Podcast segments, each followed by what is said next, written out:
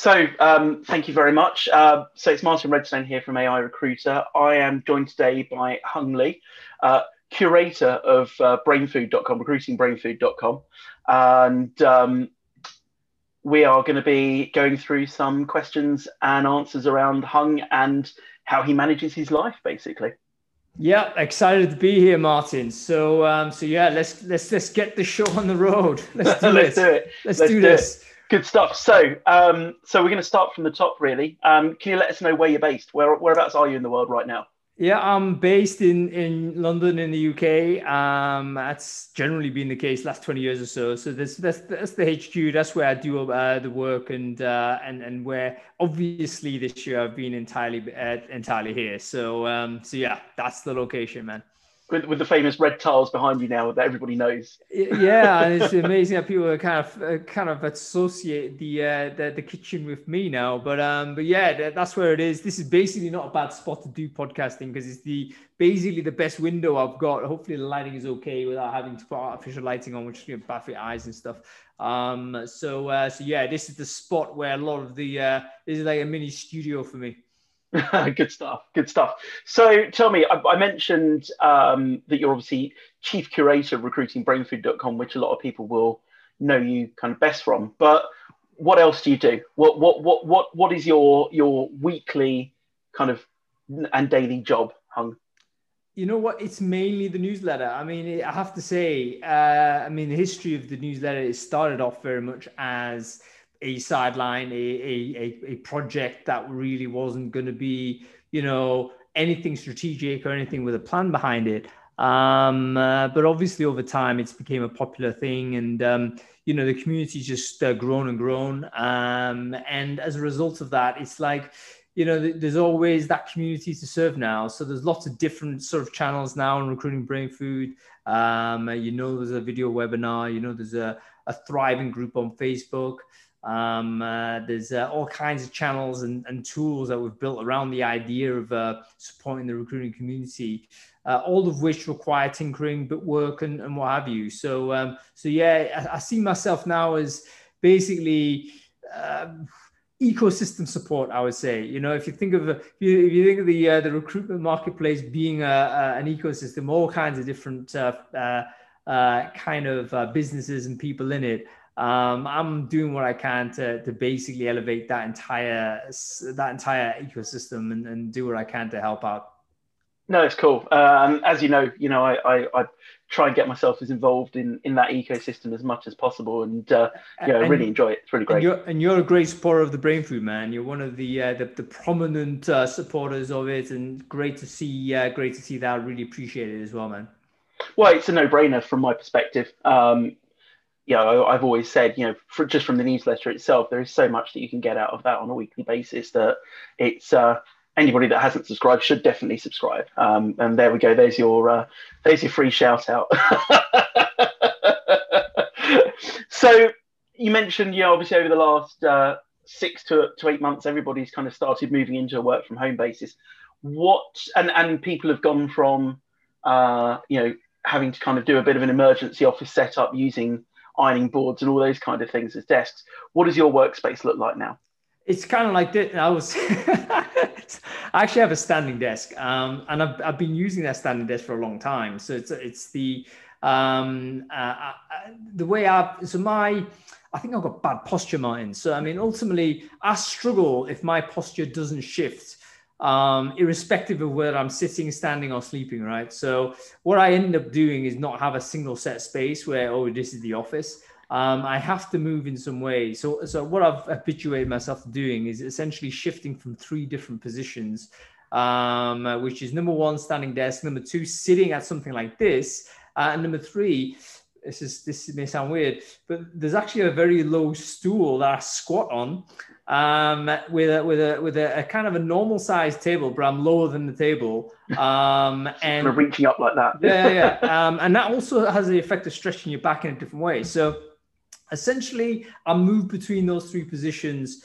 during you know the course of the day and, and the day obviously is anything from like getting up at six uh, going to sleep at uh, you know whatever time so uh, so yeah it's a long old day but you know like I say I don't think I can sit in a, any mm. one sta- sit or stand in any one position for eight hours I think that my back ultimately does uh, it does go basically yeah, no, no, I totally get that. I, uh, I can't sit at a desk for, for that amount of time either. I find myself moving to the kitchen so that I can just use a standing kind of on, on the kitchen kind of work surface and what have you. So no, I totally get that. But the uh, the squatting on a stool thing is quite interesting. I have to think Give about it a that. shot. It's weird. Yeah. I mean, it's it's it's actually just forces your spine to be straighter. Mm. Um, and it it you know not that I've read a lot on this, but I've I've read a lot on like um uh, like what your natural posture is or how we've evolved to do it. And sitting on seats we know is is weird because seats are actually quite a new way, a new design. Mm. Um, and by and large, previously, if we wanted to kind of lower ourselves to something, we would squat mm. um, before we actually sit, you know, buttocks to the floor type of thing. So, but the squatting posture we've forgotten about a great deal. So I'm thinking, okay, let's try that a little bit and see whether that actually helps. And, and like I say, switching to and fro really does, uh, in my view, really help. Yeah, especially very good for you, kind of opening up the hips in a squatting position. I've heard it's uh, it can be very very good for you, for your back, for your hips, for your posture in general. Yeah, yeah, ah, good for your good, stuff. Good, good for your movements as well, uh, Martyn. You know, if you struggle with that side, that's also also a good thing. Absolutely, absolutely. So come on, let's get to the nitty gritty then. Um, I want to hear one word that best describes how you work. Um, one word. I think in a relaxed, relaxed way. I would say relaxed. Yeah, relaxed. I mean, I think suppression of, of stress is quite important for me. Um, don't get me wrong, I work quite well in stress, but it's there's a, there's a huge cost after the delivery where you know mentally you're not there um, because you've had this stressful type of situation. So I think it's important to just keep perspective. I think this year has helped us do that. I've got to be honest. Um, uh, you know, prior to this year, you know, I had to get that report in, I had to get this email out, whatever. These days, it's like, okay, actually, the world's not going to collapse if it doesn't happen right now. Um, it's already collapsed. Um, so your email is not going to help or, or hinder. Um, and it's just just a little bit sense of more control um, is is the way to do it. So that's that would be what I've learned in this year for sure. And uh, the word I would use to describe the, how I'm doing it. Relaxed. I like it. I like it. I think a lot of us can probably learn from from that. I think. Uh, there's certainly been, like you said, over the last six months, a significant amount of stress and anxiety with a lot of people. So, learning to work in a little bit more of a relaxed way is so important for so many people. So, I like that. I like that. I wasn't expecting that, so that's uh, that's a good one. So, tell me a little bit more about your background and how you got to where you are today. Um, so basically, I was one of the very few people. I think I'm the only person that I can recall actually. And there's, there's one more person in our industry actually, which uh, who's, who's who, who, I forget who that is, but um, who basically opted to do recruiting. You know, I mean, essentially out of university, it was like, oh, what am I going to do? Um, and most people say, oh, I fell into it. But no, I looked at it and thought, you know what, I'm going to do this. Um, and this is in like the Web 1 era, lots of interesting companies back in the day um, uh, you know, eBay setting up. You had crazy type of uh, e-commerce style businesses that were trying to launch 10 years before we were ready for it. Mm-hmm. Um, and I wanted to get into those companies. I wanted to work for those types of businesses, um, but I couldn't program for shit. Um, you know, I couldn't do it. I, I remember trying to do a bit of uh, sort of web page building. Mine, it took me like three days to write one page of HTML on Notepad. Um, and whilst I managed to get a website up and running, um, it was like the most painful experience ever. And I just didn't enjoy it. I just didn't enjoy the the forensic, you know, needing to get every dash and dot correct. It was like that's a detailed orientation I don't have. And I just thought, look, if I was going to be a programmer, I'd be very mediocre at best. Mm. You know, I could do it because I work hard, um, but I'd be a mediocre developer and it would be boring. How else can I get into this world of tech? Um, and this is when you see, okay, huge need for recruiting, huge need for people to, you know, bring these developers on board. And I just thought, okay, why don't I join a technology recruitment business and maybe I could at least touch this industry via that means and who knows i might find my way in there in some in some fashion so that's basically how i started in recruiting um, you know, nearly 20 uh, years or so ago now. Wow, and and so that set you off on a on a on a journey really to where you got to today. So so what what does that journey look like for you? First ten years straight up agency play. Um, so it's recruitment agents listening to this will will know it. Um, it, it's one of these things that if you're reasonably good at it, you end up staying for quite a bit um, because it is good fun and you do earn good money. And, you know, especially when you're living in a big city, it actually makes a difference to earn a bit of money. You have to, you have to say that um, because your circumstances are massively, you know, affected. So I was doing good, um, you know, a re, know, reasonably good performer in, in these types of companies. 2009 was the year when I really uh, uh, rethought my role in agency. I actually hit, I think, the top biller sort of mark in my business, um, and I hit a big number, and it was all this. And you know what, Martyn? It, it, it didn't feel anything to me. Mm. It was a weird one because you know when you have a, a goal in mind um, and you think, all right, I'm going to take home this number, and it was, oh, that that gives you the motivation to go ahead and do it. Uh, but when you achieved it, it was like, right, is that it then? Um, you know what I mean? I, I, I'm, I'm never been a materialistic person that would go out and rush out and buy like a Rolly or whatever. It's like whatever. It's, it's just more numbers piling up into the bank account, right? I, don't get me wrong, good to have, but it was like the achievement was more important than actually the the the, the material benefit. But once you've achieved it, it was like I really struggled to motivate myself. It was like almost like winning your first England cap and then having your career go downhill. You know, it's like right, uh, it's not oh I've made it now. That it's not that. It's like you this is this is your goal you've achieved your goal and then you've lost your direction because mm-hmm. the goal's been achieved and i didn't know where else to go after that um, and I, it was about six months of me then being this kind of demotivated situation and i just thought you know what i think i've got to quit i remember actually you end up disrespecting the job at some point you know? You end up sort of uh, uh, resenting candidates you get really critical of of, of, can, of, of clients you know? You, you, you kind of build that type of toxicity inside of you. And i remember one moment it was very clear. I was like very hungover i think because i was still going out a lot at the time. Very hungover. Um, i was on a call with a candidate and i had trained myself i'd just done this call so many times this conversation um, and I trained myself actually to be able to ask a question, which I knew would trigger a long response from the candidate. Um, and I, I, asked that because I was like, okay, I can now take a five minute nap while he answers. um, and then I'll wake myself up and then I'll ask another question that would trigger another long, long response and have another nap. And I did that and, you know, had the call, screen the candidate, put, put the phone down. I was like momentarily really pleased myself. So I thought, wow, yeah, Hung, you're, you're, you're an ace recruiter. You can literally do this job with like 0.1% of attention. Um, aren't you fucking ace? Um, but then that, that, that, that feeling evaporated within a second. And I just thought, Hung, what are you doing? You just disrespected this guy who's looking for a job. Number one, clearly disrespected him. Don't ever do that mm-hmm. again. Uh, number two, you disrespected your boss and your colleagues you know? Um, they're all having a laugh but you disrespected the business by literally not paying attention to a critical part of the job. And finally you disrespected yourself man. You've disrespected the job you're doing because you can you reckon it's a good thing funny thing you can do this at 1% attention. I quit on the same day. Really? wow put the phone down i said listen what's happened here is i've come to the end of the road in terms of my motivation for this. And I, I there's nothing coming there's no other thing happening after there's no plan. It was like I just got to go, and I said to him, I was doing okay, not brilliant, but I was doing okay, and he was like, "What?"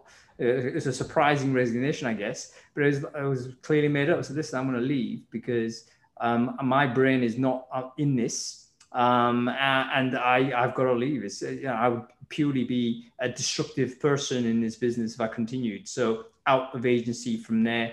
Um, I went. That was 2009. Um, yeah. Wow. So that kind of moment of epiphany that you kind of reached your your uh, your pinnacle of your agency career, and it was all kind of downhill from there, I suppose. Yeah, it was. It was like, where else is there? I mean, and, and uh, like you say, the job is great in many respects. Gives you highs and lows. Has lots of subtleties and lots of you know. I think you need to be smart to do it. Um, but it's not particularly complicated at that level. You know, it's like get a job, get a candidate, match them together, do a bit of good selling either way, and then bang it mm. in, and hopefully you make a bit of profit. repeat.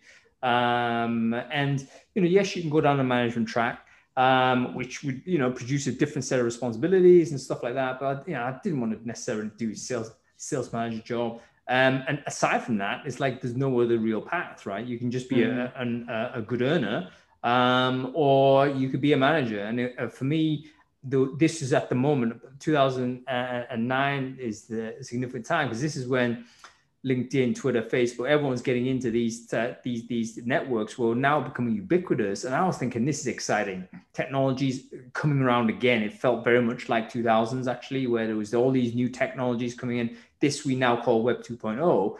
Um, uh, but it, I was like wanting to get in there, and I thought, right, here's another uh, big uh, shift. I need to be part of this future, um, and that's where I wanted to to to really drive it towards, rather than you know, rinse and repeat to make decent money, but it was like boring at this time. And um, I think a little bit, you know, stuck in the past. So anyway, my motivation when I left that business and it would have left any business, nothing to do with those guys. Um, and ended up just trying to figure out what I was going to do for the next two years or so. It literally was. One, I, I, I, see this very much like wandering in the wilderness, Martyn, mm-hmm. um, because I had a bit of an idea. Uh, but I had a bit of money s- stacked away, and it was like, okay, let's figure out how to make cash. Um, uh, but uh, try and do it by learning new technology and figuring out where that's going to take recruiting. Still in recruiting, I just thought, okay, social tech is likely to change how recruiting works. Let's have a look how that sort of operates. If I can learn enough about it, maybe I can go and teach people about it. Maybe I could train people, whatever. Um, and uh, I set up uh, more or less like a almost a social media training business. I, I would guess you'd call it um, uh, uh, but it made zero money. It was like literally the worst business ever. Um, it was, it was um, because, it, and it taught me a huge amount. Actually, it taught me about hey, it's not about having the great ideas or, or even the great sort of um, deliverables. Um, it's about do you have a viable product? Do you have a viable offering? Um, and and I I, I didn't. Um, I remember having a conversation. This is when I was getting at the end of my tether, by the way. So I'm burning cash for about 12 months now, right? Um, and that's not easy, having gone from a decent salary to 0 mm-hmm. um, uh, you know, it was oh shit, uh, well, you know, what's happening here? Uh, okay for the first three months, but then it's like right now it's like pressure on. I'm just seeing outgoings. I'm not seeing any incoming. Um, and I remember speaking to um, one a good client of mine and he said hung listen what you're saying is amazing. I was saying hey listen you could do all of these wonderful things with social tech um, improve your branding and now we call it employer branding we call it talent attraction that kind of stuff. Uh, language wasn't really fully formed then um, and but he said hung you just got to make it buyable man. And i said what do you mean by that? He said you got to de-risk your proposition. Right now you're saying I'll do this, this, and this for you. He couldn't map it or connect it to an outcome and on the bottom line to his business. And that taught me a massive lesson. And I just had to spool it back and I thought, okay, what I'm going to do is change the business model uh, of what I was doing. Um, don't charge in this way, make it super easy for people to buy, but then make it very easy for them to buy more. Um, and uh, once I figured that bit out, that's when you know there was a big rebound, and I managed to to, to make up the uh, uh, the year plus of zero money very quickly. So so yeah, I was like training for a little bit, then dropped into like tech tech startup type land because uh, the uh, the types of companies that were most amenable to do creative things in recruiting were themselves inherently creative businesses. Mm. Um, uh, you know, when you're a, a, startup, you've got a bit of money, you're there to disrupt banking or something. You're going to look at everything with disruptive set of eyes. So when someone comes in and say, "Hey, listen, here's a new way to try and do recruiting," they're going to be more amenable to do it than if you have a legacy business that oh, we've always done it this way. So I ended up working with a lot of these um, uh, companies and ended up being internal, half half in, half half half the time um, you know, a bit of strategic, bit of operations, and then got fairly embedded in the uh, the startup world. It has to be said, you know, a great uh, a, a, great part of the the industry that I'm very happy to uh, to have managed to get into. Cool, no, absolutely cool. It's uh, really exciting journey. Some really interesting lessons there. I love the uh, the, the, the kind of epiphany moment that uh, that that that that your customer shared with you, you know, about how you can you need to communicate a value proposition when you're trying to sell to them and how it affects their bottom line and it's not even communicate. You need to have a value yes. proposition that they can buy. I mean i was doing great communication. But one of the things that is problematic um, for new businesses generally and i think this is true for agencies as well and, and you know, anybody setting out on their own which you know these days a lot of people are trying trying to arm at um, is that we end up over pitching and we end up meaning we're spending too much time pitching for customers and then they're meeting us uh, we're burning time and energy, and they're ultimately not signing off on it. Um, uh, and there's a reason why they don't sign off on it. Um, and it took me a long time. And this this person, thank you, Steve, by the way, um, who, who, who told me that corrected my path. And I just said, look, um, firstly, I never did another pitch again, mine after having heard his chat.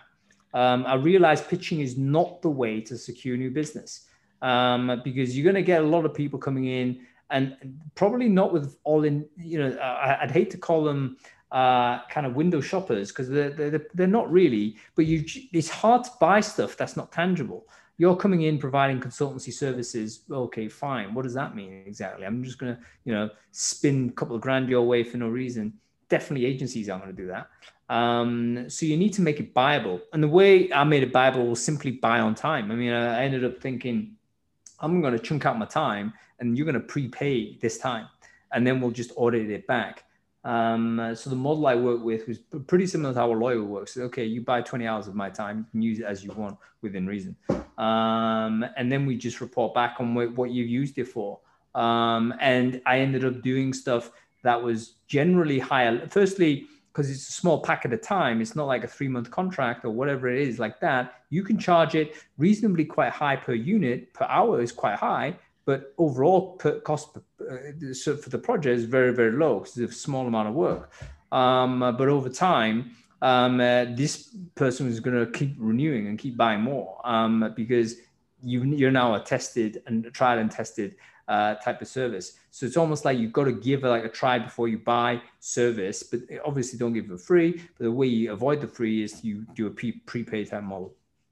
Nice, yeah, really nice. It's uh, um, I like that. I like that model and uh, and the comparisons between other industries. And I think that's one of the key things that that I get from you quite a lot is how other industries are doing things so well and those kind of transferable pieces that that you can bring over to what we do uh, within recruitment. That, that's the thing that I love about a lot of the content that you that you put out and that you curate as well is is that transferable um, information and knowledge. So so thanks for that. That's no, quite interesting. Uh, go ahead, Aman. I think these are the questions, but just on that point, um, the I, I, love looking at other industries and even other disciplines. Forget industries because you can learn so much from all of them. There's some underlying mm. principles that can literally be like just slide across any industry. Uh, and I think if we're overly fixated only on the internal conversations we have in recruiting, we oftentimes just will miss uh, an insight um, that could be uh, you know, pretty much accepted elsewhere in a different industry. But for us, it'd be a revelation. And, and if you can grab all of that, that's going to give you an advantage. No, I totally agree. I totally agree. It's kind of one of the rules that I live by as well. Is is what can we learn from other people, and how can we uh, implement that within what we do to make what we do better. So, moving a little bit more on to the future, uh, uh to the present, and obviously you're you're out there, you're running, Recruiting Brainfood. Uh, you know, you're you you've got you know the the weekly newsletter you've got the facebook group you've got the chat bot you've got you know your your everyday kind of social activity as well. How, how do you manage your workload? You know do you have a um, do you have a secret to how you manage your workload? Do you have a an app to manage your to do what's your secret for productivity? Uh, I, there is no secret because i'm not very good at this. Um, let's let's be honest mine i'm not. I mean there's some people that are literally machines that can just box things off and go. I can't and I don't. And I end up sort of definitely getting distracted as, as everyone does. Um, and I could be better. There's no doubt about that. Um, probably the best way, and I've tried every task manager and all this kind of stuff. And, and I think a lot of the time, these types of tools are, are sort of almost like you're trying to outsource the responsibility of just getting on with it. Um, the, the thing that I've learned that has been effective, though, has been a time blocking extensions on on on browser. So these days, most of the your work is on a browser um, because it's web orientation. However, problematic because you'll have multi tabs open, and once you do that, you'll have loads of things out of your control. Um, so um, uh, you want to get some sort of extension that will help you control that. And um, there's a bunch of them out there, but the time boxing app I think is really good. It's it's annoying, but because every time you finish a task, you've got to then set time for the next task, but then you find actually you're doing it um, and uh, you're pounding through. Um, so yeah, that's a productivity tip, but um, I could get better, man. I mean, I'm no expert at this. I'm not one of these Tim Ferriss style people or, you know, individuals that, can, oh yeah, I just wrote my novel today as well as, you know, do a marathon. No, uh, I, this is not me. It's just basically just getting on with what you need to get on with and as much as I can. that time. Yeah. And getting rid yeah. of any of the distractions. Yeah. I like yeah. that. Um, I it's simple, but it, it, it's effective. You know, um, I've, I've dabbled with those uh, those those time blockers and those uh, uh, tab blockers, and it, it's simple but effective because it gets rid of all of the distractions that you usually have. You know, on your tabs. I'm just looking across kind of my screens, and you know, 50 million tabs open, and you don't know which one to kind of go to next. So certainly worth it. Um, so here's an interesting one. Uh, you, know, you you've become a bit of a I, am not going to use the word celeb because that's wrong. I'm not even going to use the word influencer because that's wrong. But you've done quite a lot, um, you know, uh, out there, you know, socially, um, you know, whether that's in-person events when we used to have them, whether that's, you know, as part of your um, part of your Recruiting Brainfood. You've done a lot, um, you know, thinking back to the uh, the marathon as well you did earlier on in the year. So I think a lot of people feel as though they've got to know Hung Lee quite well, but what's the one thing about Hung Lee that people don't know? you know what? That's a really interesting question. I, now, now I wish I, I, had read every question that you you you, you, put in that sheet, Martyn. Um, what people don't know. Um, this is really tricky for me to answer because the truth is, I am pretty open in most cases. Um, uh, like I'm, I don't think I'm, I don't think there's any secret I'm truly carrying that nobody knows. Um, oh yeah, apart from the fact she's buried. No, she's not. No, no. Um, uh, there, there, there's there's no secret. There's no secret. Um, there's a lot of things people are not aware of simply because you know they haven't asked or you know I haven't shared. Um, but they're usually just normal facts. You know. Um, you know the, the way I see the distinction between privacy and publicity, if you like, is that that that is not a particularly clear boundary for me. Um, uh, in fact, I've learned to default to the public rather than to the private in most situations. Um, and the reason for that is is ultimately I don't like to stew on things internally. Um, and I prefer to just have other people, you know, potentially contribute to just the, the discussion on that. I think that's a useful thing for me to try. Um, so I live my life fairly openly. Um, uh, there's uh, I, I, if there's a, some sort of issue, I try to discuss it as publicly as I can. Um, and through that, I think yeah, generally people um, can get to know a little bit. Um, so yeah, I'm struggling to answer one thing that is that is definitely um, uh, people don't know, man. Um, I don't know my blood group. Uh,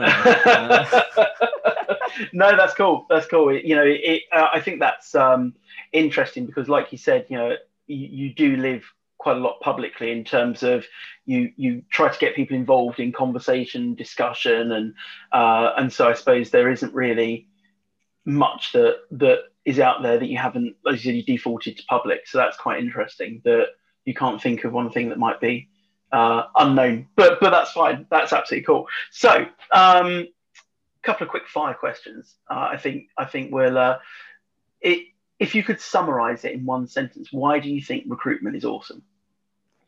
Um, recruitment is awesome because you are genuinely helping people um, find work. Um, and that's that's a life changing, potentially a life changing experience for that person. Could be a business changing thing for the hiring company.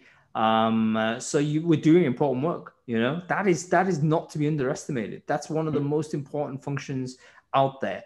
Um, it's not a compliance driven thing. Uh, you know, the government doesn't say you must be this type of thing. Um, we're doing, uh, I think, an amazing job um, uh, to help people really change their, their, their, circumstances. So yeah, I think that's got to be the, the, you can't forget that. That's the main and only thing that's important. Yeah, love it. Um, couldn't agree more. It's uh, one of the things that I always say to people as well. You know, my, my kids, you know, when they ask what I do for a job, I say I help people get I help people get jobs. It's you know, it, it, it's the most simple explanation and the, and the, reason why it's so important. So I love that. Um, so we've gone through a lot of change, uh, a lot of uh, um, a lot of change over the last six eight months. Obviously, that's been you know the whole pandemic's been a bit of a catalyst to some of that change within the industry. What do you think is next in the world of recruitment, in your opinion?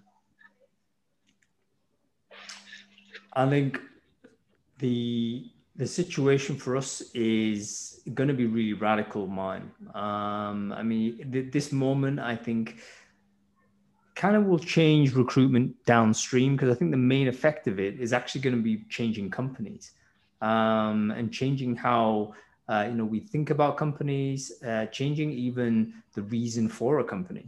Um, uh, you know, as we are now distributed, everyone gets we're getting squashed and flattened out um, and the, the absence of the proximity, uh, physical proximity, uh, uh, line of sight, etc., etc., will ultimately mean we'll all end up questioning, oh, what, why am I working only for this company? We'll end up, I think, being multi-employer at some point. Um, uh, we'll end up sort of having multi-revenue streams at some point.